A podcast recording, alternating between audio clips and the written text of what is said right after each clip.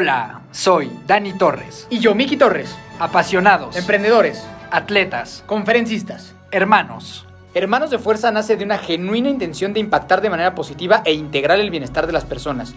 Y lo hemos logrado a través de este podcast, de conferencias y de un equipo de endurance. Agradecemos y valoramos inmensamente que nos estés dedicando tu tiempo para escucharnos. Te aseguramos que no te vas a arrepentir. En este programa vas a encontrar conversaciones con atletas profesionales, emprendedores seriales, artistas, figuras públicas, personas que han sabido construir un camino completamente fuera de la media y alguna que otra plática entre mi hermano y yo que pensamos que te puede ser muy útil. Puedes encontrar todo acerca de nosotros en hermanosdefuerza.mx y en nuestras redes sociales, arroba hermanos de fuerza o arroba hermanosdefuerza.even si quieres formar parte de nuestro equipo de deportes de resistencia. Solo envíanos un mensaje y con mucho gusto te explicaremos cómo trabajamos y cómo te ayudaremos a conseguir todos tus objetivos deportivos. No importa si eres un atleta muy experimentado con 15 Ironmans en la bolsa o si es la primera vez que vas a correr 5 kilómetros en tu vida. Esta familia es para ti. Recuerda que también puedes ver todos nuestros episodios en YouTube para que tengas una experiencia más enriquecedora. Nos encuentras, obviamente, como hermanos de fuerza. Son Dani Torres y Miki Torres. Los hermanos de fuerza están aquí. En esta ocasión tuvimos el gran honor de tener a Jorge Cuevas con nosotros. Jorge es maratonista, emprendedor, conferencista, escritor y consultor en innovación. Es fundador de Reinvención Continua y recientemente se clasificó al Maratón de Boston. Además, es autor de 11 libros, de los cuales destacan Maratón, Maratones del Infierno y El Kama de la Innovación. En el episodio del día de hoy hablamos principalmente de la magia del running y de correr maratones, cómo se vive competir con tu perro y lectura, escritura y procesos creativos. Antes de iniciar, queremos darte un mensaje acerca de nuestros patrocinadores. En el mundo de los deportes de resistencia es muy común que uno de los primeros problemas que se presenten es qué ropa uso. Hemos estado ahí y sabemos que tú también. Es por eso que nos dimos a la tarea de buscar y elegir a los mejores proveedores de este tipo de ropa deportiva. Por un lado, Aero MX se encargará de que tengas la máxima comodidad en tus pies, gracias a sus calcetas de alto rendimiento. Puedes encontrar todos sus modelos, incluyendo las calcetas oficiales de Hermanos de Fuerza, en la página www.somosaereo.com. Además, puedes ingresar nuestro código de descuento, Hermanos de Fuerza, para sorprenderte aún más. Por otro lado, Cadence Pro hará que tengas una segunda piel para competir. Playeras, trisuits, speedsuits, tank tops y mucho más puedes encontrar en www.cadencepro.com. Y ya por último, y por si fuera poco, para que tengas una mejor experiencia, toda la mercancía oficial de Hermanos de Fuerza, maquilada por estas espectaculares empresas, está disponible en nuestra tienda online, a la que puedes ingresar en hermanosdefuerza.mx diagonal tienda. Este podcast es traído a ti gracias a Acorde Studios, un espacio creado para personas inconformes, creativas y emprendedoras. Un estudio profesional ubicado en Metepec, completamente adaptado para que puedas llevar a cabo tus sueños de crear un podcast, hacer videos, sesiones de fotos, cursos online y cualquier cosa que se te ocurra. Visítanos en acordestudios.com para conocer más y vivir la experiencia de convertir tu sueño en realidad. Y una vez dicho todo esto, comenzamos. Mi estimadísimo Jorge, Jorge Cuevas, ¿cómo estás? Bienvenido a Hermanos de Fuerza, tu nuevo hogar. ¿Cómo estás el día de hoy? A toda madre, muy bien. Aquí, aquí en echándole galletita. Buenísimo, buenísimo. Pues qué gusto tenerte por acá, mi estimado Jorge. Para iniciar, vamos a hacerte las preguntas de fuerza para que la gente empiece a conocerte, sepa tu punto de, tus puntos de vista en algunos temas, ¿va? Ah, dale, échale. Si sé, les contesto. Venga. Venga, buenísimo. Dinos algo que creas que pocas personas coincidan contigo. Algún punto de vista que tú tengas que pocas personas compartan. Que es más importante el deporte y hacer lo que te apasiona que el éxito y el trabajo. Ok, ok, bien, bien, bien, me gusta, me gusta. Y sí, sí, me imagino que va a ser un tema ahí polémico. Sobre todo con mis socios antes. claro, sí. Con razón dijiste socios de antes. No, no, antes de que los convenciera, no tú.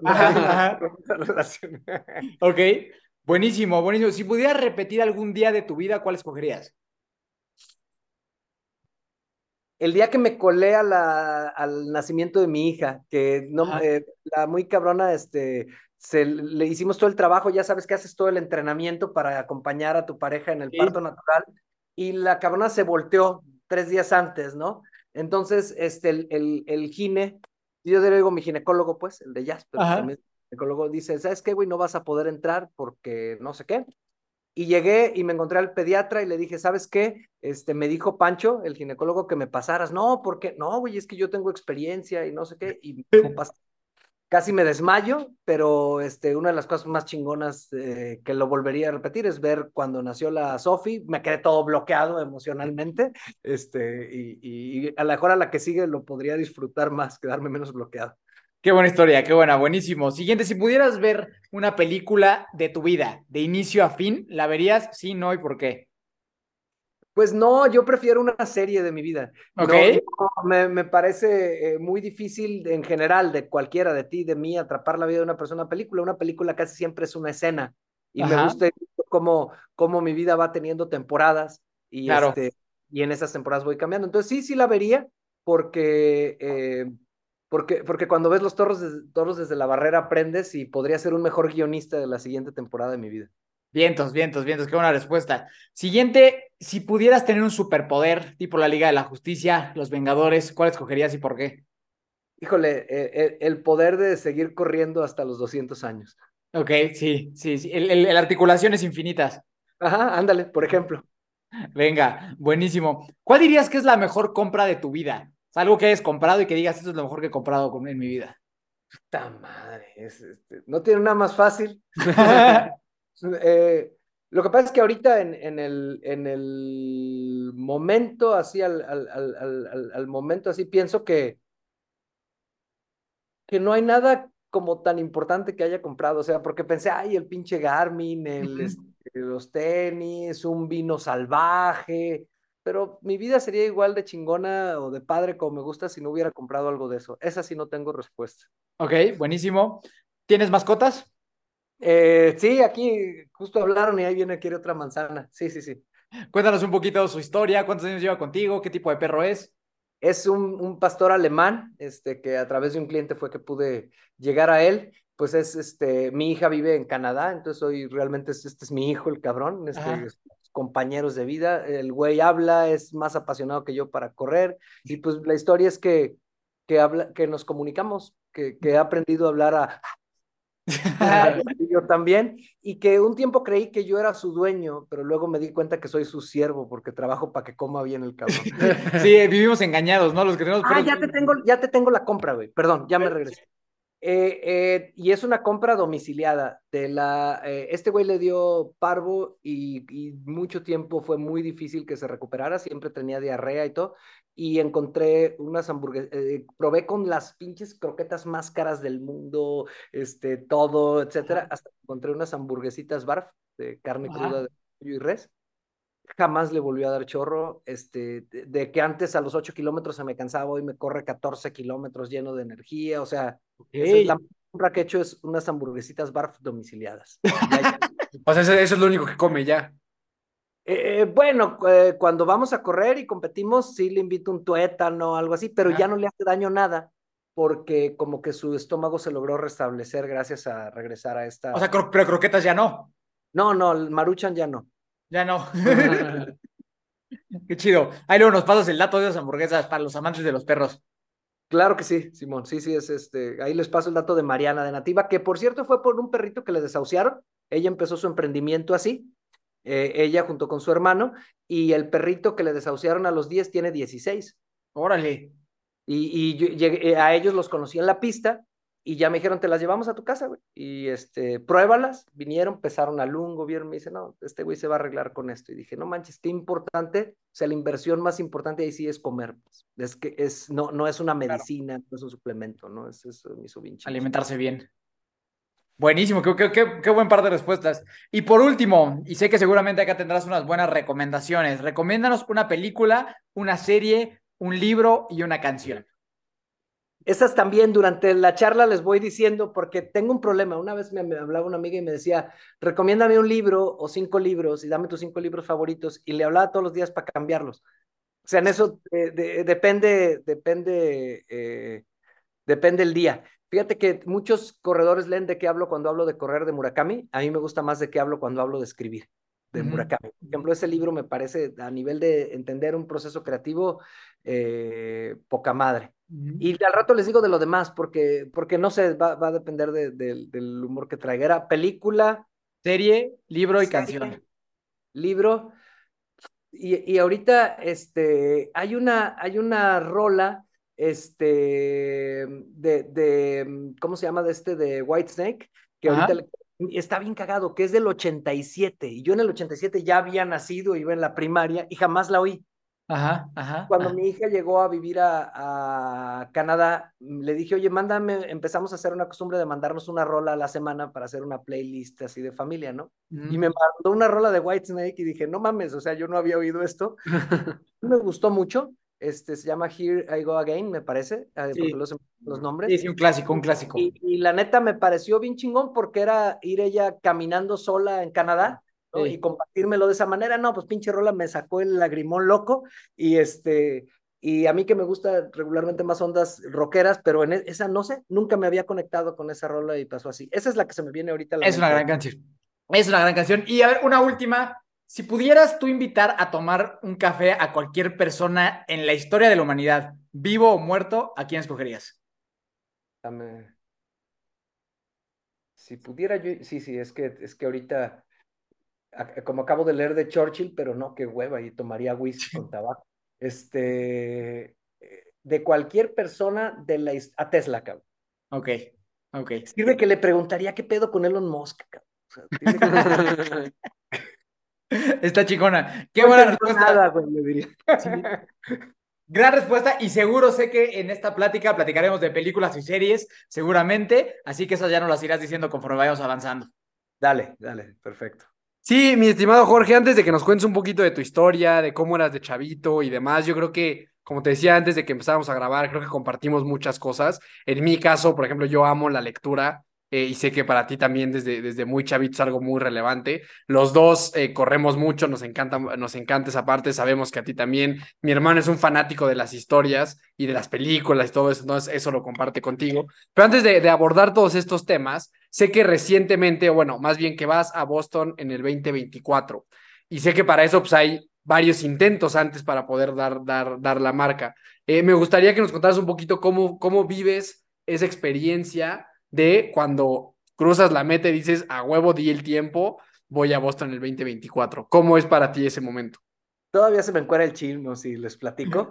Fíjate que yo es primer maratón en Toronto, que fue donde califiqué mi maratón número 13 para calificar. O sea, yo no es de la, como en emprendimiento que dicen, no, que a la tercera no, es a la, a la treceava. 14, ¿no? La, el 13 puede ser de suerte.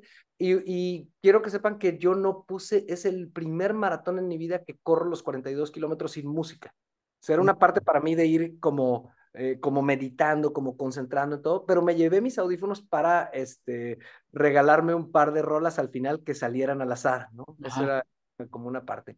Y, y, cuando voy llegando ya en la última parte, cuando llego al kilómetro 40, dije, ya la hice, o sea, porque todavía venía como la sombra del pasado, ¿me explico? Porque si no, si no me pasaba un calambre, eh, si no había que un día me dio chorro porque me comí un gel que no tocaba, este, o sea, siempre es como asegurar, asegurar, asegurar. Y en el momento que ya iba en la, en la última parte de la carrera, que haces como una vuelta eh, en U antes de llegar a, al, al, al, ayuntamiento, eh, pues hace cuenta que fue como si me fuera a morir, porque me empezaron a pasar como eh, escenas de mi vida de mucho tiempo. Y, y, este, y una de las importantes fue muchas escenas de mi papá, porque mi papá estaba recién operado a corazón abierto, que le habían cambiado tres y tres, y tres cuartos de las cuatro arterias que van al, al corazón.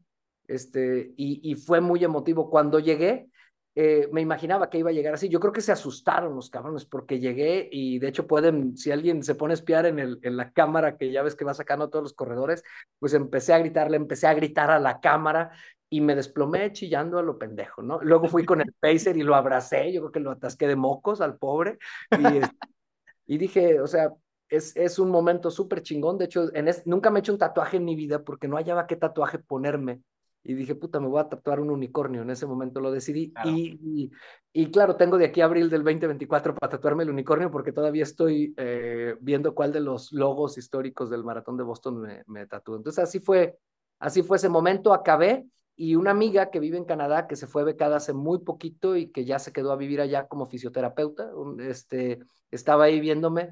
Y ella siempre, como tiene como 20 años menos que yo, me había tratado con mucho respeto, ¿no? Yo era su cliente de fisioterapeuta. Y cuando me vio, nunca se me olvida y lo tengo grabado que me dice, lo hiciste, cabrón, lo hiciste.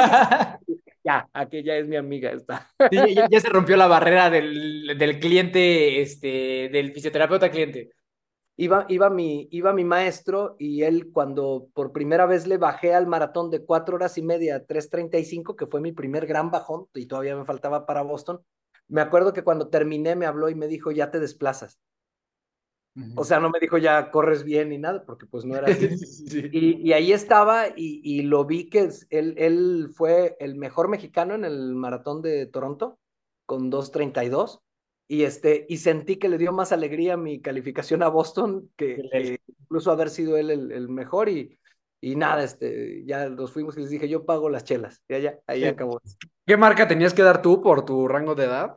Tenía que dar 3.20, 3.19, pero me fui a 3.11. Ah, no, ah, pues por un montón. Sí, o sea, sí, claro, por eso al kilómetro 40 dijiste esto ya se armó. Sí, no, no, ya. De hecho, yo iba con el pacer de 3.10 y dije, aquí la hago, aquí la hago. El problema es que traía el tendón de Aquiles ya hacía a tantito. Entonces yo dije, no, aquí a gatas llego, o sea, ya no hay problema, suéltale, ¿no? Este, sí, porque en el, en el 36 se me empezó a poner duro el tendón este, y pues es eh, parte de, ¿no? Ya sabes, le cargas, le subes, bajas, etcétera, y lo traía un poquitito eh, apretado. Y ahí sí dije, no, ya, ya era, no era como que photo finish, ¿no? Que dices, cruzas y si hago un kilómetro más, que digo un minuto más, ya no califico. exacto. Tres minutos de colchón es muy difícil que no te acepten, dije, porque ya ves que si traes un, está difícil. No, pero ya ahí ya iba en otro, este, de hecho, luego, luego me dijo el profe, Vamos por el sub 3, ¿verdad? Dije, sí, ya valió madre, vamos a intentarlo. Eso. Bien, oye, y ahorita decías que este, este fue el 13, ¿no? El, el maratón 13. Este, Me parece que sí, Los, o sea, todos los últimos maratones que habías hecho antes de este, ¿también habías tenido la intención de, de, calificar a Boston? O la neta, los primeros era de que pues voy a terminar y ya. O sea, como cuántas veces fracasaste en el intento. Sí, mira, yo, yo déjame te digo, fue desde el séptimo que fue el que le bajé a 3.35, ya dije, es posible, no es probable, es posible. O sea, realmente eh, a mí me, me parece, eh, estás hablando que te hablo de hace 14 kilos, pues, o sea, de una serie de, de, que yo entrenaba solo, que tal, entonces realmente hasta el séptimo lo empecé a creer. Y, y, realmente de intentar calificar a Boston siempre decía, a ver, quiero estar más cerca de la probabilidad, o sea, no era calificar a Boston. Y, algo que no le había hecho caso al profe y que me sirvió mucho, me dijo, es que si quieres calificar dos años, no hagas maratón. O sea, quiero que te especialices en ser un buen, hacer buenos 10 miles y hacer buenos 21K, eh, porque, cuando, porque eso sí los puedes hacer 10 miles cada mes. Entonces, ya llegue, subamos eso y me costaba mucho entender eso porque como que la lógica era, este, como un poco yo les digo en las empresas, como si la lógica es cubrir tu cuota de ventas del mes, pues sí, cabrón, pero en realidad revolucionar tu producto es lo que va a hacer que luego la venta caiga. Entonces, eh, me, me, tardó eso, de la, ah, yo se lo puedo explicar a mis clientes, pero a mí era como, como que no me, no me alcanzaba a hacer el match en decir, cabrón, no, no, estás cagándola porque estás pensando en el resultado final y no estás pensando en el predictivo. Cuando ya le compré al profe, entonces dije, no voy a maratón este, estos dos años y, y a la primera califiqué. Ok, sí, tenía, toda la razón el profesor. Jaló muy bien la, la, la estrategia. Ahora sí, Jorge, cuéntanos un poquito antes de todo esto, ¿cómo eras de, de, de chavito? Eh, me interesa mucho también que nos platiques de estos libros que tú tienes relacionados a esta parte del maratón y demás, pero ¿cómo eras de, de chavito? ¿Siempre aficionado al deporte, a la lectura, nada que ver? Era, yo era, un, era pendejísimo para el deporte, o sea, de hecho por eso eh, creo que ahora es la primera etapa de mi vida eh, en, que, en, que en que en el deporte me siento que en algo que hago en mi nivel soy bueno. Siempre tuve como ese trauma, ¿no? De hecho, me metieron al karate, me rompieron la nariz. Me iba al fútbol, este, la quise hacer de portero, eh, matraquísima. Más o menos sí era bueno para jugar, pero no tenía mucha explosividad y bueno, pues entonces en realidad para el deporte fui matraca. Eh, lo que sí, siempre eh, desde los 12, 13 años eh, se me dio a escribir, me gustaban mucho las historias, fui clásico que le hacía cartas a mis amigos para ligar chicas y, ellos podían ligarse. Una vez un amigo, Carlitos Barnard, que es súper carita el güey, con una carta mía se ligó a una chica que a mí me gustaba y decía, bueno, tú y yo podemos ser un gran tipo, cabrón, ¿no? Este, entonces siempre algo que me gustó mucho es mentir, o sea, escribir historias, pues, este, y, y, y, y por deporte me, me, me, encanta hacer como, como tipo, yo le llamo Inceptions, pues, o sea, hace cuenta, de pronto, para un libro que estoy haciendo ahorita, eh, le digo a una, a una amiga, tú me pusiste este apodo, esto igual que no nos vaya a oír, pero sinónimo, y, y ella ya duda si me puso ese apodo, y en realidad no me lo puso, yo lo inventé, inventé en la historia que ella me pone el apodo, y al final, este, ella y los del alrededor ya lo creen. Entonces me gusta mucho esa parte de, de, inventar cosas y esas sí las hice de morrito, o sea, sí me encantaba, quería hacer mi propio cinito, etcétera, y llegó un punto en que me encantaba el deporte, pero aceptaba ser un matraca. Y cuando empecé a correr así era, digo, me encanta correr, aunque sea un matraca. Entonces, en el momento que puta, me lo dijo un doctor, me dice, es que tú tienes fibras de resistencia, no de velocidad. ¿Y por qué no le dicen eso uno a los 10 años, cabrón? Dije, ¿no? Claro, sí. Sí, no, no, nos evitaría pasar muchas vergüenzas ahí, como dices, en los campos de fútbol y así, ¿no? Sí, no, no, o haciendo, que, queriendo ganar carreritas de 50 metros, sí, etcétera, sí. ¿no? Entonces, este, sí, eso, eso, así fue de morrito. Fui, este, eh, un poco tímido con las chicas hasta toda la primaria, etcétera, y en la secundaria me destrampé, este, como, como me gustaba esto, te digo, de escribir, y creo que lo que se me dio bien era hablar. Entonces, este. Oye, Jorge, parte... y, y, en algunas entrevistas te he escuchado mucho referenciar películas como La Guerra de las Galaxias, El Señor de los Anillos. ¿Siempre fue así? O sea, siempre, siempre las películas también fue algo que te llamara mucho la atención y que conectaras con las historias. Las películas y los libros, sí, sí, ambas cosas. Fíjate que tuve la fortuna, o, de, o tengo la fortuna, aunque ya no viva, de, de, que toda mi familia es lectora, o sea, es algo que sí. Mi abuela, este, Lola, ella fue hija de, de un candidato a, de, de, un revolucionario, aquí, de, un revolucionario, pero era hija del segundo frente, vamos, ¿no? Uh -huh. Entonces, este, su papá le llevaba un libro cada ocho días que ellos se veían, ¿no? Entonces, uh -huh. la memoria que ella tenía de su papá. Y luego, un día ya no llegó, ahí donde hoy está la cantina de la, de la fuente, y, y, un día no llegó el papá y ya se enteró ella por el periódico que lo habían asesinado cuando iba para gobernador.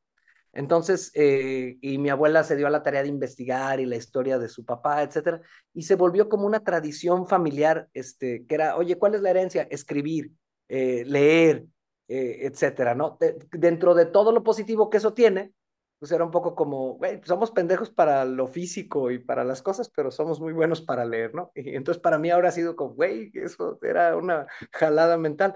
Pero por otro lado era muy bonito. Yo recuerdo que mi primer libro fue El espejo enterrado de Carlos Fuentes y estaba en el baño de mi abuelita. Ahí agarré el... el... Desde entonces soy estreñido si no leo. Entonces... eh, con, con, mi abuela, por ejemplo, veía una película que, que se llama Perfume de Mujer de Al Pacino y con ella la veía tres, cuatro veces, etcétera, y obviamente pues ya acá uno ve eh, Star Wars y otro tipo de cosas. Yo realmente desde que Disney le compró a mi papá Star Wars, ah, es que mi papá tiene barba, siempre lo dicho yo, este, ya me, me, me... Dio bajón, dio un bajón importante. Sí, sí, a, a excepción de, de, Rogue One, creo que Rogue es la única que me ha hecho, que me ha encantado. De, de, las nuevas, las otras sí, este, eh, una me salí, dije, luego vengo. De plano. Sí. Oye, oye, ¿el Mandalorian te gusta o no? Sí, sí, se me hace mucho mejor. Sí, sí, okay. sí, sí, sí, me, sí me... Es de lo sí, más rescatable, ¿no? También. Sí, sí, también. O sea, es igual. Ahorita estaba pensando en cuáles eran las. Pues es igual que cuando sacaron la precuela, ¿no? A fin sí. de cuentas, aunque no estuviera tan chida, pues te gustaba ver al pinche Anakin convirtiéndose en Vader, ¿no? Esa, sí, esa sí, sí, sí, sí.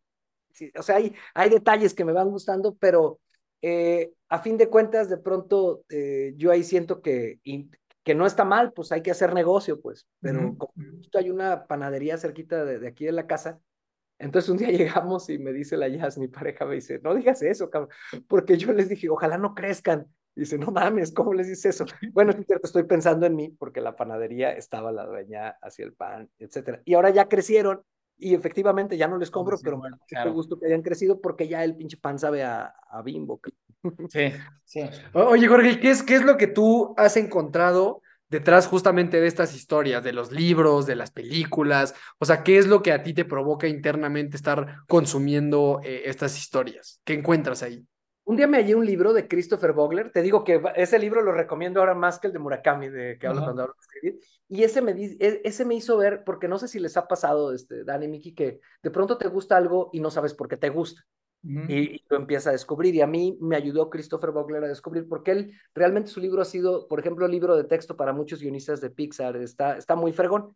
Y él te desglosa el, el viaje del héroe este, no las mil caras del héroe, que es en el que se basó George Lucas, sino que te lo desglosa para mortales, ¿no? Eh, porque las mil caras del héroe a mí me gusta, pero lo he leído varias veces y a pedacitos, es como una Biblia, ¿no? más complejo. Y este, y este te lo eches un ratito. Entonces, yo lo que creo es que las historias eh, son una deconstrucción del que escribe.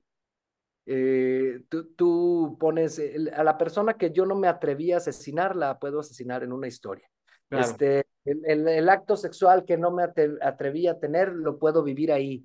El partido, la semifinal de México-Brasil en el año de 1986, yo la tengo narrada en una historia, aquella vez en que Tomás Boy le filtra el balón al abuelito Cruz, el abuelito Cruz desborda y remata a Hugo Sánchez a la escuadra en el Estadio Jalisco, porque si recuerdan, ese partido fue en el Estadio Jalisco. Fran, eh, Brasil le ganó a Francia en las, en las en cuartos de final, tira un penal, eh, eh, un francés rebota en la cabeza del brasileño y el árbitro dice que no vale, ¿no? Entonces al final con eso pasa a Brasil y a México no le anulan un gol en Monterrey y pasa a la semifinal. Entonces es hermoso ver ese gol de chilena que mete Hugo Sánchez en el Estadio Jalisco. Entonces, en, en, en la vida de, de, de un escritor, y a eso voy con lo de las películas, todas las fantasías son posibles y realmente así se viven. Para mí, México ahí llegó a la final del Mundial. ¿Y la gana o la pierde? No, no, pues es que era contra la Argentina de Maradona. Pues, tampoco, tampoco pedía yo, mi imaginación no llega tanto. No llega tanto. Este, entonces, eh, porque no es verosímil. Entonces, prefiero eh, eh, un poco que lo sea. entonces, a fin de cuentas, creo yo que, que a mí me encanta estar viendo películas o series o leer libros, pero de alguna manera siento que siempre las vivo. O sea, eso es lo que me he dado cuenta con el tiempo. O sea, que puedo ser Arnau Estañol y, cargar piedras en la Catedral del Mar de Barcelona. Y, entonces, me encanta. ¿Por qué me hice escritor? Porque soy como el niño que va al estadio y que ve el pinche partido y se quiere bajar a jugar. Entonces, pues soy el lector que lee los libros y se quiere poner a escribir. Y obviamente a mis 46 años he escrito cosas que me gustan, pero creo que para llegar a escribir como a mí las cosas que me gustan leer, me seguiré tardando. Y a fin de cuentas, para mí una serie o una película, pues es un libro, es lo mismo, en otro formato. Igual que los audiolibros que me encantan, ¿no? O sea, son, son producto de la imaginación de alguien, este, porque aunque no sean ficción, a fin de cuentas, la forma en la que alguien lo narró mm, hace que, que yo tenga esa, ese orgasmo mental. Pues. E, eso es, eso es lo que para mí son las, las historias. O sea, en el caso de Star Wars, pues a fin de cuentas es el. Luego me di cuenta por qué chicos me gustaba tanto. Es que es el viaje del héroe, pero narrado en una galaxia muy, muy lejana. este, Pues muy sencillos. Entonces, pues eso me encanta. Oye, Jorge, ¿y tú, y tú de, o sea, de chavito, ¿tenías alguna claridad de qué querías ser de grande? O sea, te decías, yo quiero ser escritor, quiero ser emprendedor, o qué, qué visualizabas en tu vida ya como a nivel profesional, ya siendo adulto. Nunca quise ser emprendedor, ¿eh? me costó mucho, fue un, fue un, este, y lo soy. De hecho, les comparto que nunca he tenido trabajo, pues eh, fui albañil en Canadá, que trabajé de mojado ahí dos meses, o sea, pendejadas así, pero nunca he tenido un empleo. Entonces, soy, les digo que soy emprendedor por necesidad. Y me gustó, pero no es mi, no es mi pasión y mi vocación mayor.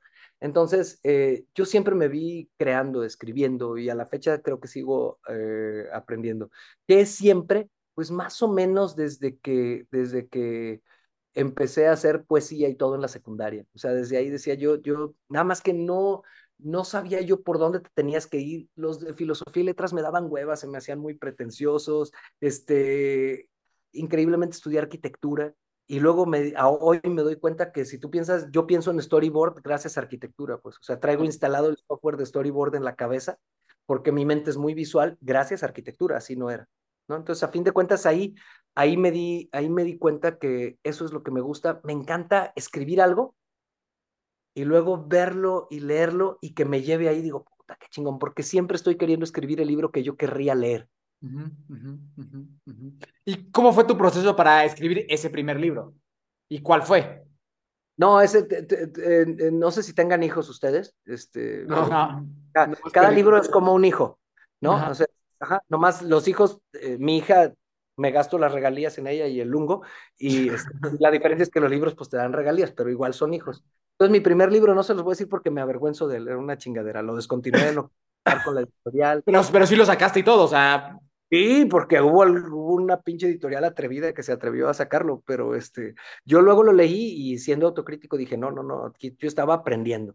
Sigo aprendiendo, pero estaba demasiado, güey. Entonces, eh, eh, pero así fue. Ni, ni, niegas a tu primer hijo. Sí, a mi primer, eso es lo que te iba a decir, o sea, niego, tengo ese problema, niego a mi primer hijo, o sea, estoy, estoy peor que Luis Miguel, digo, me refiero a esa parte, este, no, sé si él negó hijos, pero se me figura, este, y, y, y ya luego más bien lo que me pasó es que yo escribía tanto poesía como cuento y luego empecé a escribir, por ejemplo, cuando empecé a trabajar en una empresa con temas de innovación, me decía este Philip Sender, el, director ahí de Hershey, pues si puedo decir marcas, me decía, oye, güey, escribe esto que hiciste. Y lo empecé a escribir y me quedó muy aburrido. Entonces, entonces dije, ay, si lo escribo en tono de, de sexo, y así escribí el Kama Sutra de la innovación. Entonces siempre ha sido como, a ver, si yo fuera a estudiar innovación, ¿cómo quisiera que me lo explicaran? Ah, cabrón, pues está chingón, o sea, el, viví, eh, una amiga me decía, a ver, güey, ¿cómo vas a escribir del Kama Sutra si tú no has de alcanzar a hacer ni 20 de las 70 posiciones del Kama Sutra? Y ya luego empecé a ver videos y dije, no mames, hasta arneses vendían porque hay que tener un chingo de fuerza, o sea, eso es más difícil que un maratón. Entonces dije, es que eso es la innovación, es la capacidad de cambiar tu posición mental, es una flexibilidad y una fuerza mental para cambiar tu posición y ver las cosas cómo se ven desde las tendencias, cómo se ven desde el roadmap, eh, y empecé a, a, pensar en todo eso y hice un libro con posiciones mentales. ¿no? Entonces así es como, como fui llegando a todo eso. A través ¿Ese fue de... el segundo? Ese fue como el, no, ese fue como el quinto. Tengo antes otros, pues tengo una novela que sucede en París, que se llama París te marca, que ahorita está, uh, se agotó la, la, la, que teníamos en físico y apenas va a salir en digital de nuevo en, en un par de semanas, unas tres, cuatro. Y, y, este, y luego ya de ahí me fui, después del Kama Sutra, que le fue muy bien a nivel Latinoamérica, que le sigue yendo muy bien y que me ha tocado que lo incluso de, como tipo de libro de texto en carreras tipo marketing, todo eso.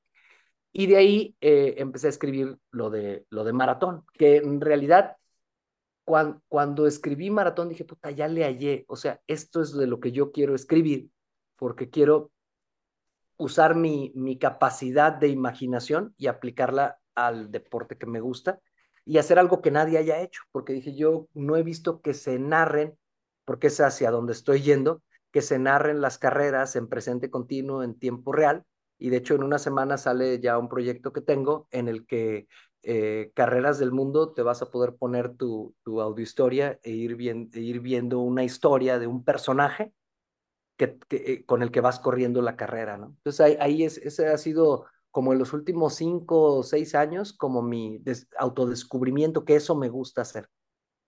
Oye, que entonces cuéntanos un poquito cómo llega ese primer maratón a tu vida.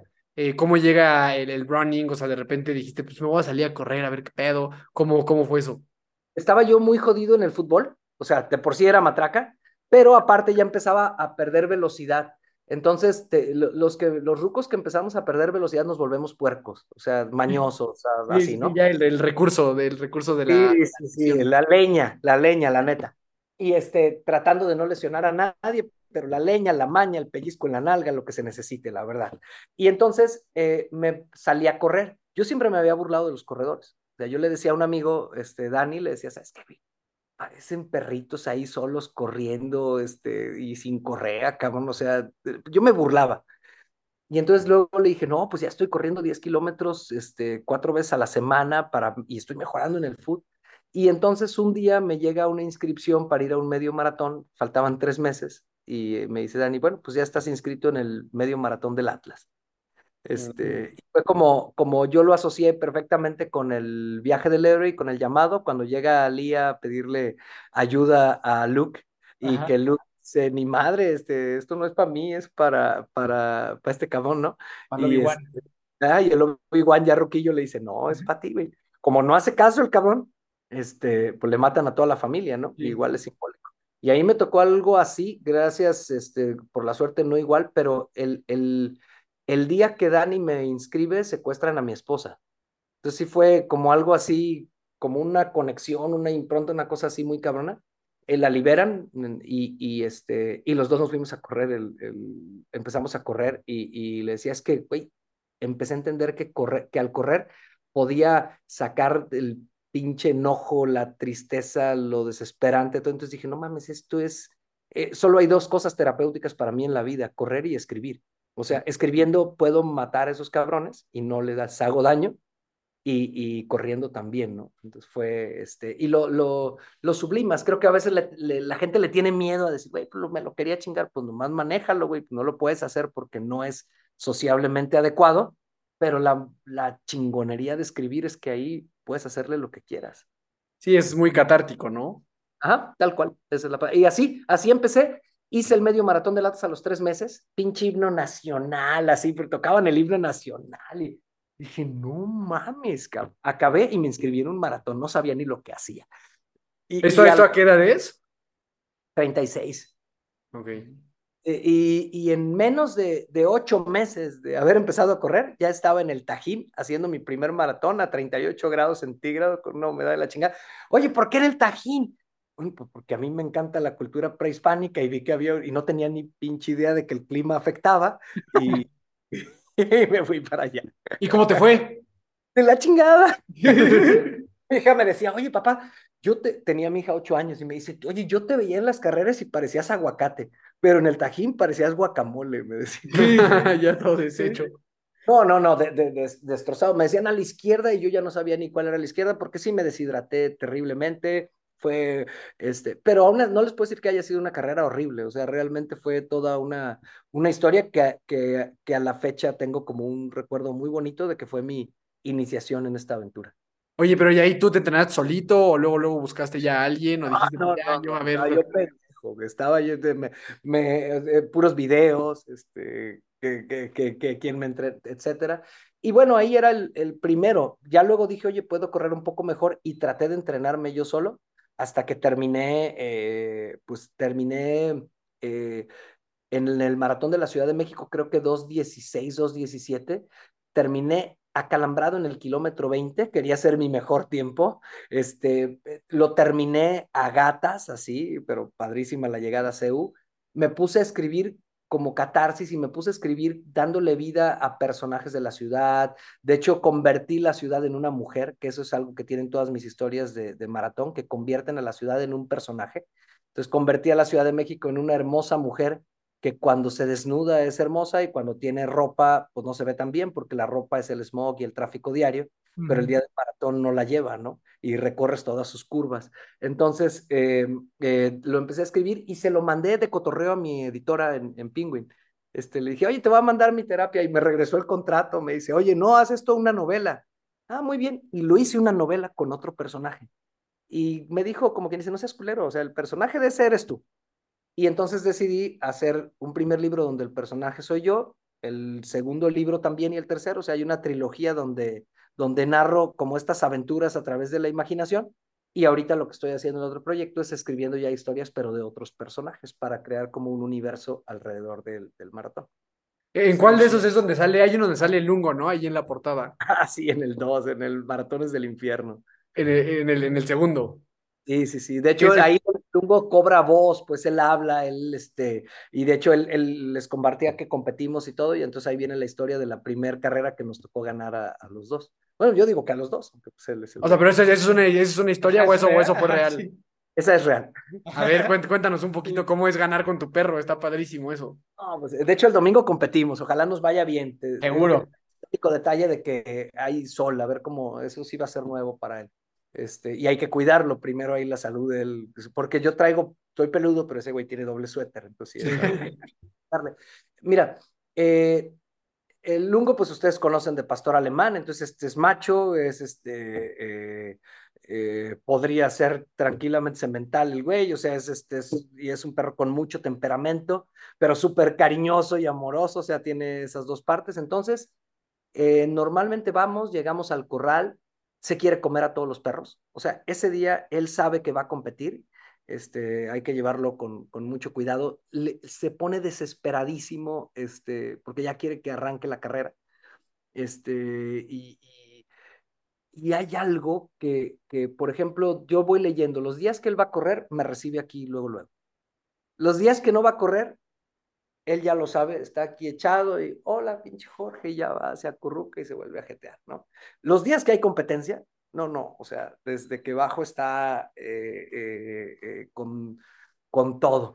Y eso podrá alguien pensar que es mi imaginación, pero yo creo que todos los que han tenido perros ven que los perros, dice Rupert Sheldrake, que, que los perros y los gatos son los únicos, a diferencia del ser humano, que la telepatía no se les ha dormido. Entonces hay, hay por eso hay experimentos de cómo un perro detecta que su amo va camino a casa Aun cuando el amo esté a una distancia que no es olfateable y aun aunque no sea en el mismo horario. El 60% de los perros pueden hacer eso. Viene en un libro que se llama De perros y amos que sus perros saben que van camino a casa y otros fenómenos telepáticos de los animales. Pinche nombre es larguísimo, pero, es de mis libros favoritos.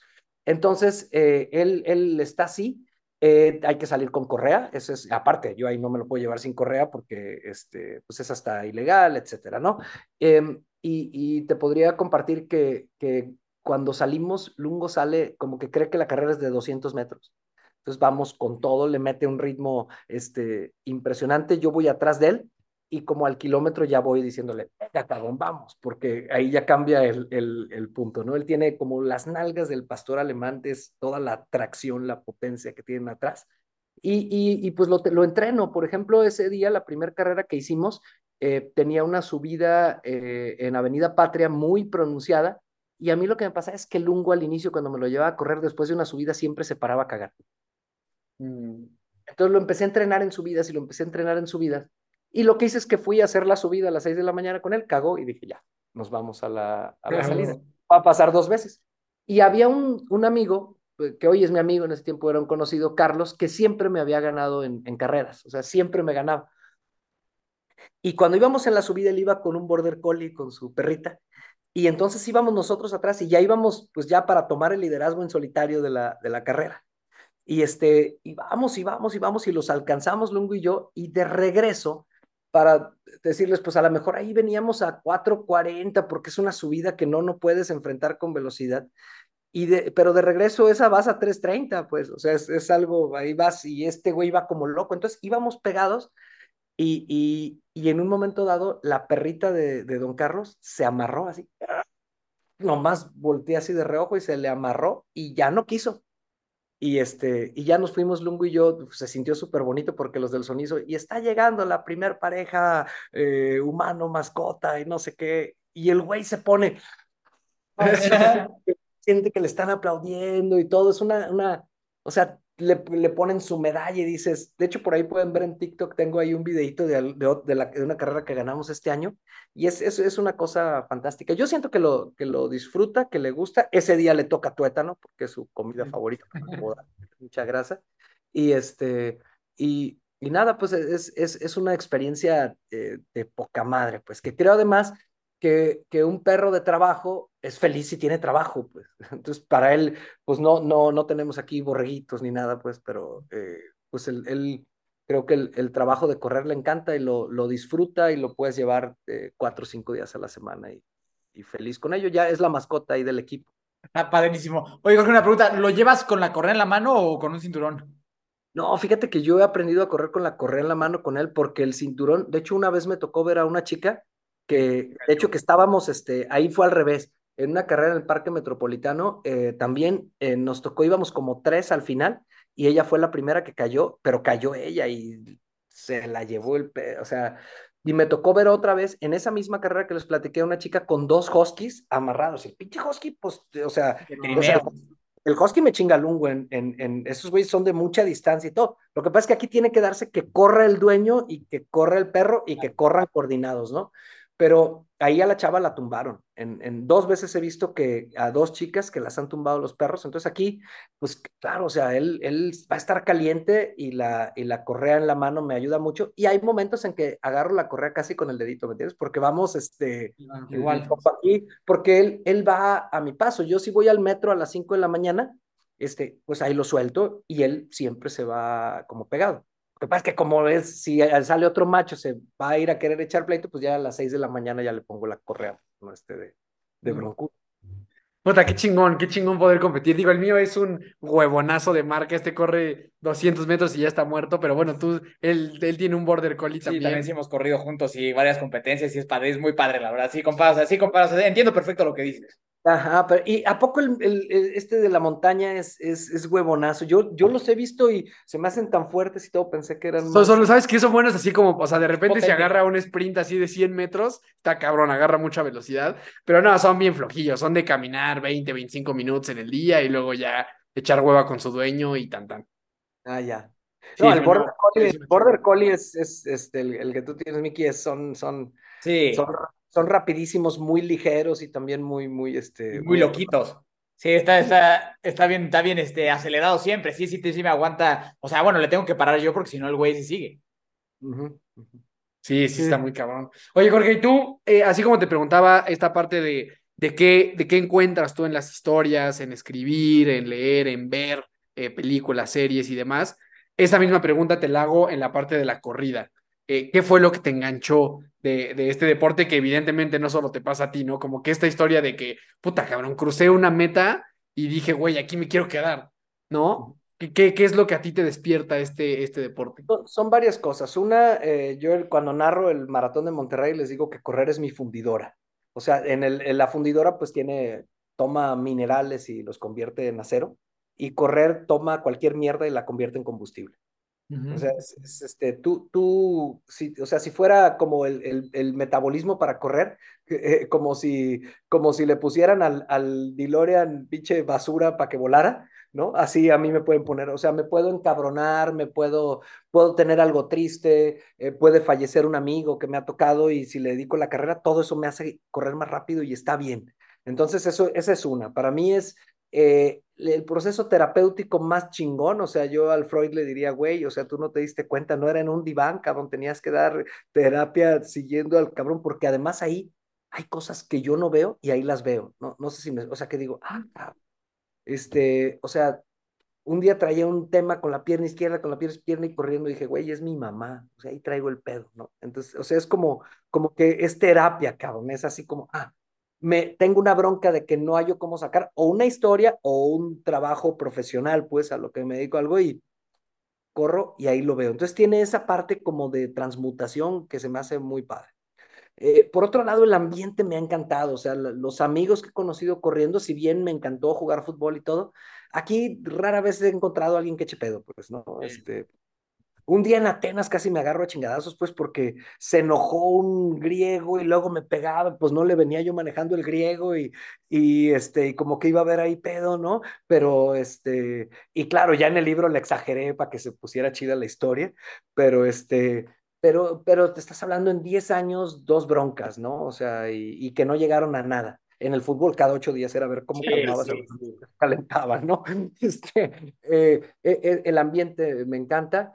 Eh, te podría decir que luego me decían amigos, sí, es bueno correr por salud. No, yo decía, yo no corro por salud, yo busco tener salud para correr. Eh, eh, es muy diferente. Entonces, eh, también creo que, que se llega a un proceso como si fuera una droga, porque literal, si no, un día te lesionas y cuando te lesionas y andas, es un síndrome de abstinencia terrible. Entonces digo, ah, pues es como una droga esta tengo esa sensación de, de, ver otras cosas, de conectarme con otras cosas, eh, bajo dos, así como si fueran eh, Coca y Mois. Entonces tú dices, ¿sabes qué? La, la, la cocaína es un 5000 y la marihuana es un maratón uh -huh. o tra trail, cabrón. O sea, sí, este, te relajas con, con la corrida a larga distancia y con el pinche competencia de 5 kilómetros te vuelves loco. Este, entonces, pues es, es algo que, que, yo siento que cuando lo encuentras y que no es nada más mi caso, como dices, pues realmente es, es una amistad, es una droga, es un vehículo. Y, y, por otro lado, para mí también ha resultado ser que la carrera no se acaba cuando corro, sino que termino la competencia y me vengo a escribir. Y, y, y, trato no de escribir como si fuera un diario, sino digo, ¿cómo convierto esto en una historia con narrativa que pueda ser interesante para el, para el lector? Espérate, cabrón, al rato. Ya lo oyeron, ¿verdad? Ya, ya saludó. Sí. Oye, ¿y cuál, es, cuál dirías que es como justamente tu distancia favorita en todo este mundo? ¿Justo este 5000 de ir a rompemadres? ¿O más bien ir a buscar un maratón? ¿O estas carreras de sábado tranquilas, de zona 2, de 18 kilómetros? O sea, ¿cuál es la parte que más disfrutas? Híjole, es como si te pregunto si te gusta más la picaña o si te gusta más una, una, una quesadilla o si te gusta más una pasta. Pues es que sería muy aburrido hacer de una sola cosa, entonces realmente me, me, me gustan todos. Hay como que me tocan etapas en que me gusta más algo, ¿no? Porque también un día que sales y corres, sí, eh, trotecito coquetón y dices, hey, ya no me acordaba que era correr sin asfixiarme, está rico. Pero por otro lado, asfixia, es más, ya le voy a quitar mis poca, es así como una especie de Breaking Bad, cabrón, ahí te estás metiendo no sé qué y, y, y tú sabes que te estás ahí desbaratando, pero dices, pinche Heisenberg, tráeme más, cabrón, ¿no? Entonces, este, todas me gustan, pero creo que todas tienen un momento distinto y ahí sí, eh, no, no, me, no, me, no me atrevo a etiquetar esta me gusta más porque creo que depende del momento. Y también sé que pues las, las, el crack y todo eso no lo puedes correr todos los días, pues. O sea, eso hay que reservarlo. Dosificar para momentos especiales. Oye, oye, Jorge, y ahora cuentas, porque hemos, esta plática creo que ha estado súper variada y súper divertida, porque hemos hablado de películas, de perros, de carreras, de libros. ¿Qué haces tú en tu día a día? O sea, ¿cómo ordenas todas estas cosas? ¿Cómo se ve un día a día en tu vida? Aparte de, de estas cosas, ¿qué más haces de tu vida? Déjame tantito, nomás. Lungo, espérate, güey, no me dejas, este, creo que sí te alcancé a oír bien. Yo traigo el filtro del Zoom, no se oyó tanto él, ¿verdad? No se escucha, ella, bien. no lo escuchamos. Eh, esta es la hora que pasa un gato por acá afuera. Entonces, Ay, sí, cabrón, sí. No, no, no, lo, ya sabes, aquí los. Sí, este, y ya, y no los oía. Bueno, ¿cómo se ve eso en un día mío? Bueno, pues más o menos les, les podría contar. Hoy fui a la pista de atletismo en la mañana, o sea, podría, hoy viernes, ¿quién les digo viernes, sábado, domingo, por ejemplo, no? Hoy viernes fui a la, a la, a la pista, eh, ahí estamos a las seis de la mañana, eh, pues se cotorrea con el equipo y tocó algo muy tranquilo porque el, el, domingo hay competencia, pero igual hice 200 por 200, pero a ritmo trote, no a, no a morir y trotar. Este, cotorreas con los cuates, me llego, me echo un café, estuve trabajando en el proyecto nuevo que estoy haciendo de, de las historias que son para las, las carreras. Eh, luego estuve eh, escuchando una audiohistoria de Michael Connelly, de, que ya había escuchado, pero que quería ver porque ahorita ando mucho con el tema de lo policíaco y de novela negra, se llama El Poeta, eh, de, de, de, un pinche asesino que se basa en Edgar Allan Poe. Ah. Eh, ratillo. Eh, luego tuve eh, una sesión con unos clientes de, de una clase que, que, que, les doy para un, un, este, un producto pues que, que, que creamos para que ellos hagan su sistemática comercial. Eso sería como muy técnico. Y nada, este, ah, bueno, en ese lapso comí, ¿no? Este, eh, hoy no salía que comí, fue un día así como tranquilo. Mañana me voy a la, a la primavera, temprano, a la primavera es acá al bosque, eh, subir uh -huh. 400 metros más como compito el domingo, pero como es la competencia con el long de 5000, sí me voy y me echo unos 12 kilometritos en, en, el, en, el, cerro, no hago una distancia muy larga, a trote este, coquetón para hacerlos este, allá arriba. Podría haber hecho algo más cortito aquí, pero este, mi pareja, mi esposa ya también va a la prima, entonces voy la acompaño y me voy ahí trotando este, con ella, con, con otra amiga de ella y con los del equipo que se apunten, porque eh, casi siempre van a la primavera el domingo, entonces seguramente mañana tocan poquitos. Eh, regresamos, ya sabes, a ir por, el, por, la, este, por la inscripción y todo, comer tranquilo, ta, ta, ta. Domingo la competencia y pues no puede faltar, me encanta hacer asados. Y como es competencia de Lungo, pues no salimos a comer porque, porque este güey se vuelve loco con el asado. Pues él desde que ve el carbón dice, puta, aquí hay... Ya se armó. Ya se armó, ya sabe que le, que le toca y este y, y, pues ese es como un ritual muy muy padre. Más o menos así se vive en el día a día. Hay días que tengo mucha chamba que a las nueve llego y ya estoy chambeando hasta las cinco o seis de la tarde por tema de atención a clientes y todo. Y hay días que, que, que están más libres como que esos me van variando. Uh -huh. y, en, y yo soy bueno para ver una película a las once de la mañana si tuve un espacio Claro. Eh, me relajo con eso, me relajo como hoy, pero hoy fue en Storytel, escuchando la, la historia de Michael Connelly, igual pudo ser leyendo un libro o pudo ser viendo eh, alguna película, serie que le traiga ganas. La de Hunger no, no la acabé de ver el otro día, entonces la pude acabar ahorita. Pero, sí, ¿no? está buena. Sí, está chingón. Oye, y entonces a, a nivel eh, profesional, ¿qué es lo que haces? Esto que nos platicas, que tienes citas con clientes y demás. Entiendo que es algo relacionado a innovación, pero ¿qué es exactamente lo que haces en ese aspecto? Hago, eh, en general, mi empresa se llama Reinvención Continua y me tardé junto con mis socios mucho tiempo en que decíamos, ¿qué hacemos? ¿No? Porque eh, todo lo que hacemos tiene que ver con reinventar. Entonces, por un lado, eh, la capacitación, en temas de capacitación, tanto en ventas, liderazgo, etcétera, lo que he inventado son juegos eh, ejecutivos. Y entonces, desde de manera digital o de manera presencial, a través de, a través de juegos eh, complejos, basados, inspirados en temas tipo RISC, etcétera, capacitamos a las empresas este, le he hecho, por ejemplo, a, algunas empresas a nivel Latinoamérica, eh, eso ya con proveedores de videojuegos, pero yo hago la narrativa, pues, por ejemplo, de cómo capacitarlos en temas de cómo vender su producto en cierto territorio, pero que la gente lo, lo disfrute mucho más.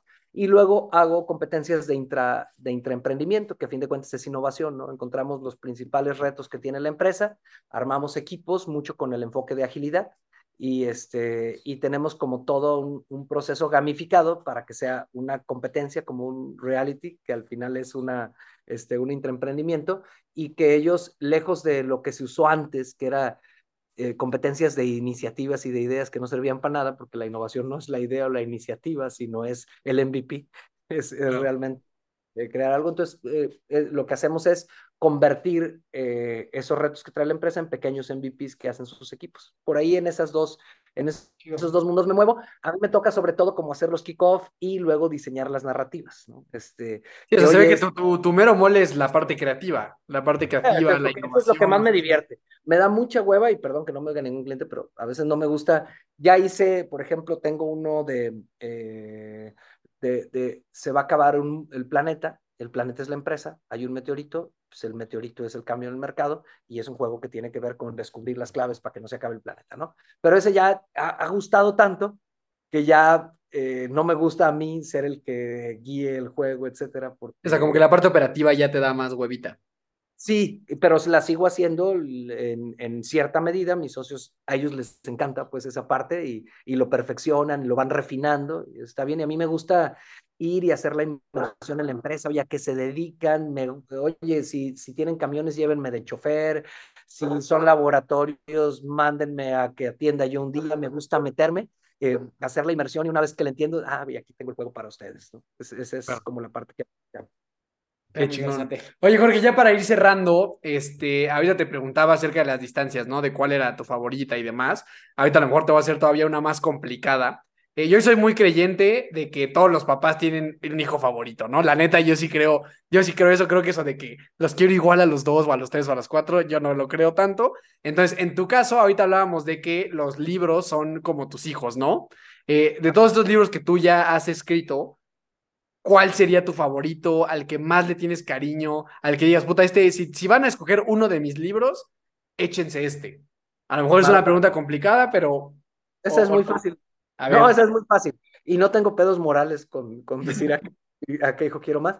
Y no necesariamente es el que a la gente le gusta más, ¿no? Pero mi, mi, mi hijo favorito es Maratones del Infierno. O sea, ese es el libro para mí más eh, profundo, más íntimo, con mejor ritmo, eh, porque tiene que tener ritmo un libro, entonces creo que tiene, tiene muy buen ritmo, tanto en audiolibro como, como en el libro escrito, y de ahí maratón, pero todavía, y hay mucha gente que me dice, a mí me gustó más maratón porque me lo eché en una sentada, y Maratones del Infierno requerí tres sentadas, ¿no? yo, requerí tres años para escribirlo, cabrón, ojalá te requerí tres días, ¿no? Pero este, ese libro a mí es el que, el que, es ese hijo que digo, hey, conozcan a mi hijo, este, este es chingón, los va a enamorar. Eh, en, en, en, después de eso está Maratón y luego el Kama Sutra de la innovación porque he visto que es algo que, que gusta mucho, pero no, ¿cómo te diré? Pero siempre soy más de narrativos. El Kama Sutra es divulgación para emprendedores. Oye, oye, Jorge, ahora hablamos mucho de libros, pero para la gente que no sepa o te está conociendo, ¿dónde los pueden comprar? Eh, pues en Amazon, en general, si buscan Jorge Cuevas en Amazon, los pueden este, descargar. También están en, en, Audible, pueden descargarlos en, en, en, audiolibro. Y si tienen otra plataforma, en cuanto a digital y audios también, y en Amazon los pueden pedir. De librerías no sé decir, porque hay veces que me dicen, ah, sí lo encontré en tal librería de Monterrey, etcétera, y luego me dicen, no lo encontré, como que eso es un poquito, o estaba en Sambors, eso es este, más, más dificilón tener la precisión, pero en Amazon eh, nunca falla que se los envíen o también en las, en las librerías que ya tienen, eh, pues que te lo llevan a tu casa. Oye, eh, lo mencionaste lo del audiolibro, ¿tú lo narras? El primero, que, el, primero y hasta ahora único que narro es Maratones del Infierno. Ok, ok. Eh, esa es la primera vez, fíjate que yo antes no tenía equipo de, de lectores beta, que es una de las cosas que, que en la pandemia me cambió la vida porque es muy padre. Por eso ellos, me, ellos fueron los, yo les leía y ellos me daban feedback y tú me decían, güey, pero tú tienes que ser la voz del audiolibro. Sí. Le comenté a la editorial y dijo que sí, y de hecho de ahí salió esta, este nuevo proyecto que te comento, que son historias narradas por mí, pero de otros personajes en carreras de diferentes lugares del mundo. Ah, ok, ¿cómo fue a partir de eso? Sí, fue a partir del grupo de lectores beta. No, no, yo, de hecho, yo no me imaginaba leyendo audiolibros. Además, como que el estilo de leer el audiolibro era eh, Penguin Random House presenta. Ajá, ajá. No, que yo de esa madre no tengo nada. No, no, el chiste es que sea así. Y ahora, tiene una cosa que me da una pinche vergüenza ese de Maratones del Infierno, porque como que yo me pongo eh, ra muy ranchero en esto, o sea, el, el, el, ranchero, yo sería la palabra, el productor de ahí de, de, de, del estudio donde Penguin te manda a grabar, me decía, no, ¿cómo te pones a, a, a decir, este, eh, haz de cuenta que una frase que empieza, el héroe de leyenda pertenece al sueño de un destino, ¿no? Porque empieza, de hecho empieza con esa, ¿no? Entonces me dice, no, güey, cántala. yo, no, no mames, yo, o sea, puedo escribir, puedo correr, no cantar. o sea, yo canto un chingo, pero en, en el baño. pero tú eres el personaje, cabrón, entonces pues tú cántala. Sí, No, cabrón. Y, le decía, y además, este, en, en, en, inglés y en francés me da más pena, cabrón. O sea, ponerme, porque había canciones en francés y canciones en inglés, y, y dije, no, no mames. Y ya, pues me salieron de la chingada todas las canciones, pero los que lo han leído dicen, no, es que se entiende que es el personaje, pues. Entonces, bueno. Claro, pues, claro, que eso está chido, ¿no? O sea, es el personaje, el de la historia, el que estamos escuchando cantar. Sí, sí, y claro, es una, es una. Eh, estrofita. Es una, ajá, ni a estrofita llega, ¿no? Hasta, hasta en italiano, creo, por una de, de, de mi Sarajevo, ¿no? ¿cuál era? Sí, en una que, que está Pavarotti y sus amigos. Este, porque algo que hice en Maratones del Infierno, que eso me gustó mucho, de ese hijo que les presumo, es que siempre empieza con una rola, cada capítulo. Es el playlist de la historia pero luego esa rola se deconstruye en el capítulo, pero mucha gente se da cuenta y otros no, porque no, eh, eh, hace cuenta, si decía el héroe de leyenda, entonces, entonces en lo que está narrando es yo quería ser el héroe de este maratón y era una, por un decir, y entonces esas palabras están perdidas ahí, pero toda la rola del inicio está perdida en el, en el texto. Y quien le haya dice, no Sí, le dije, pues me tardé tres años porque luego me iba divirtiendo haciendo ese tipo de cosas que, que no todo el mundo ve, pero que pues para mí son guiños, este... Sí, son, eh, son esas gemas secretas, ¿no? Son como estas así, cosas secretas que están ahí en, en tu libro. eso, eso, y eso, y eso me divertía muchísimo estarlo haciendo. Oye, Jorge, y este, este, este libro es un, o sea, es como la, la historia de una, de una competencia, de un maratón, obviamente contado de una manera distinta, pero es eso, o sea, es, es cómo vive el personaje tres maratones. Sí, de hecho, el, el, hace cuenta que, que, eh, bueno, el primero son tres maratones, es México, eh, Houston y Roma, y este es, es Monterrey, eh, cierra en Atenas, y en medio es el maratón del infierno. El maratón del infierno es el maratón de las lesiones es el infierno los corredores, ¿no? Y lo que hice en el libro es que convertí las lesiones eh, en demonios. Entonces, a lo mejor ahorita ustedes van a... Y, y de hecho, bueno, hay, hay, fisioterapeutas que me han pedido las ilustraciones porque las ponen para explicar las lesiones, pero para, para, porque ya se vuelven como cositas que pasan así en el libro, ¿no? Este, de hecho, este Juan Luis Barrios, que, que leyó mi libro, por eso lo conocí, me decía, sí, cabrón, ya, él, ya me pasó este, ya me pasó este, y como la describes me duele y así, ¿no? Entonces, hagan de cuenta, por ejemplo, el, el, el infierno de Hades, porque acuérdense que esto acaba en Atenas, y es entonces el infierno griego, pues eh, hay, hay un perro en la, en la entrada, ¿no? Exactamente todos saben que es eh, Cerberus. Pero el, el, el, el aquí el, el, que está en esta historia es Perios Cerberus tibial. ¿no? Entonces ah, es una combinación de la periostitis con el perro.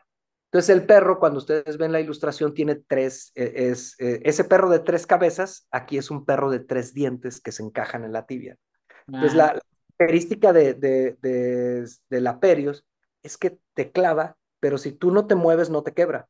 Pero si tú te mueves, te quebra por estrés. Porque lo que te está diciendo la Perios al final es, para, cabrón. Porque si no paras, te vas al infierno. O sea, el perro no quiere que entres al infierno. Pero si tú no paras, te, te quebra.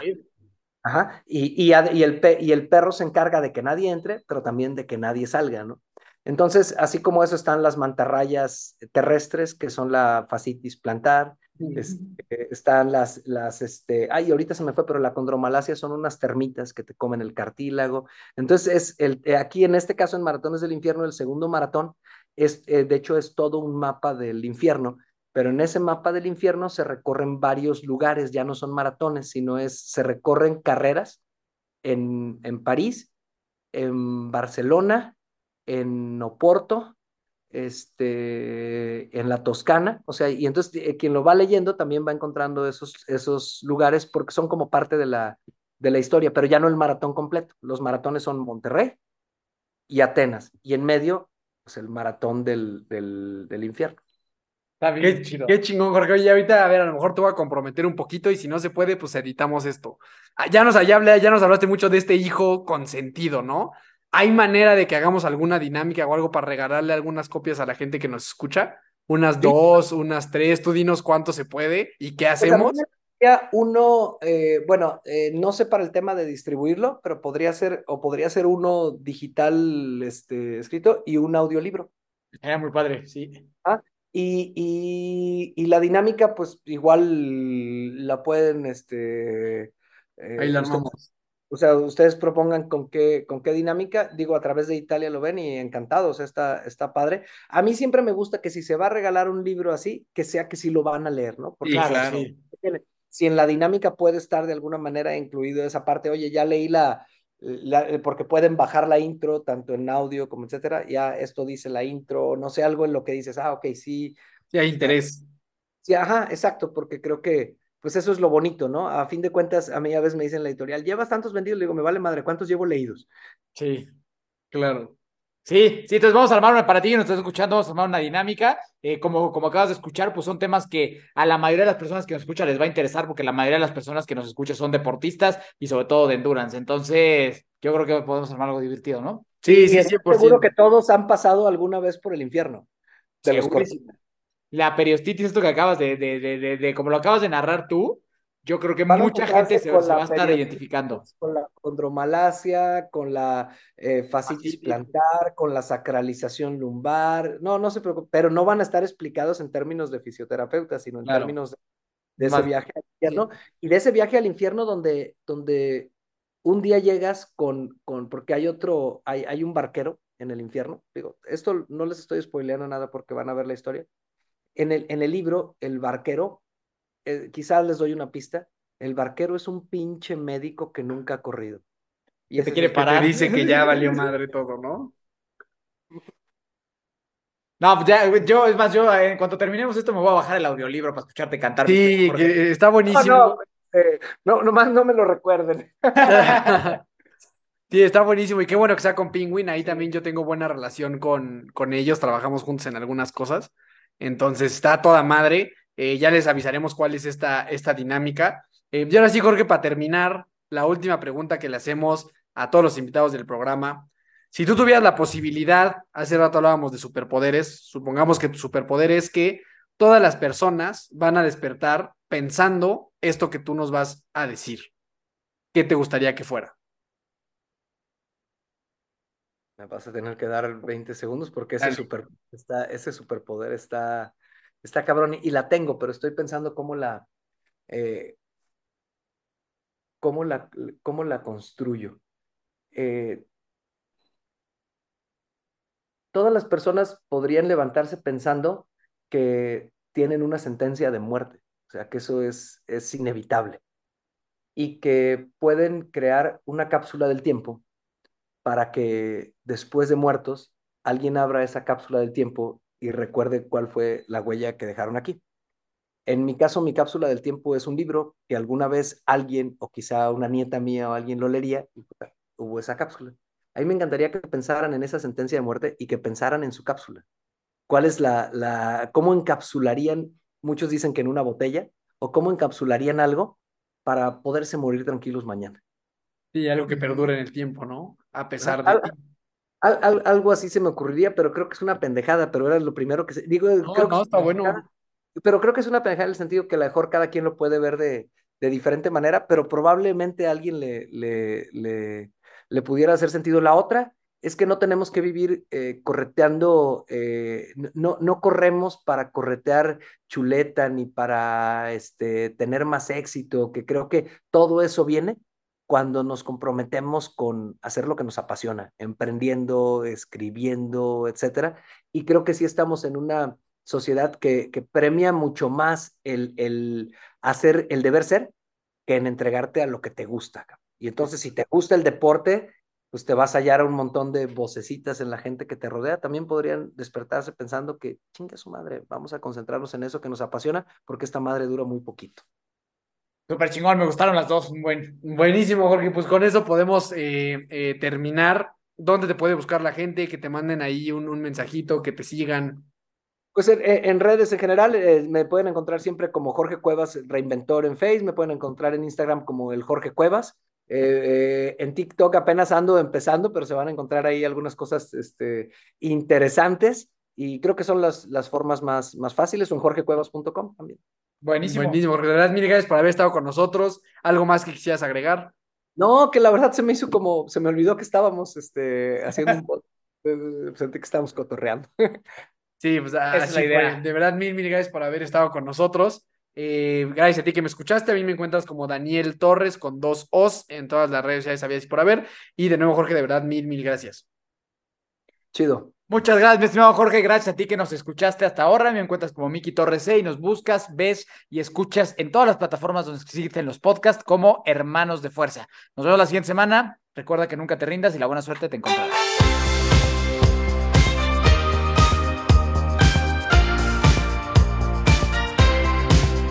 Na na na na na na na na. Hey hey hey. Adiós.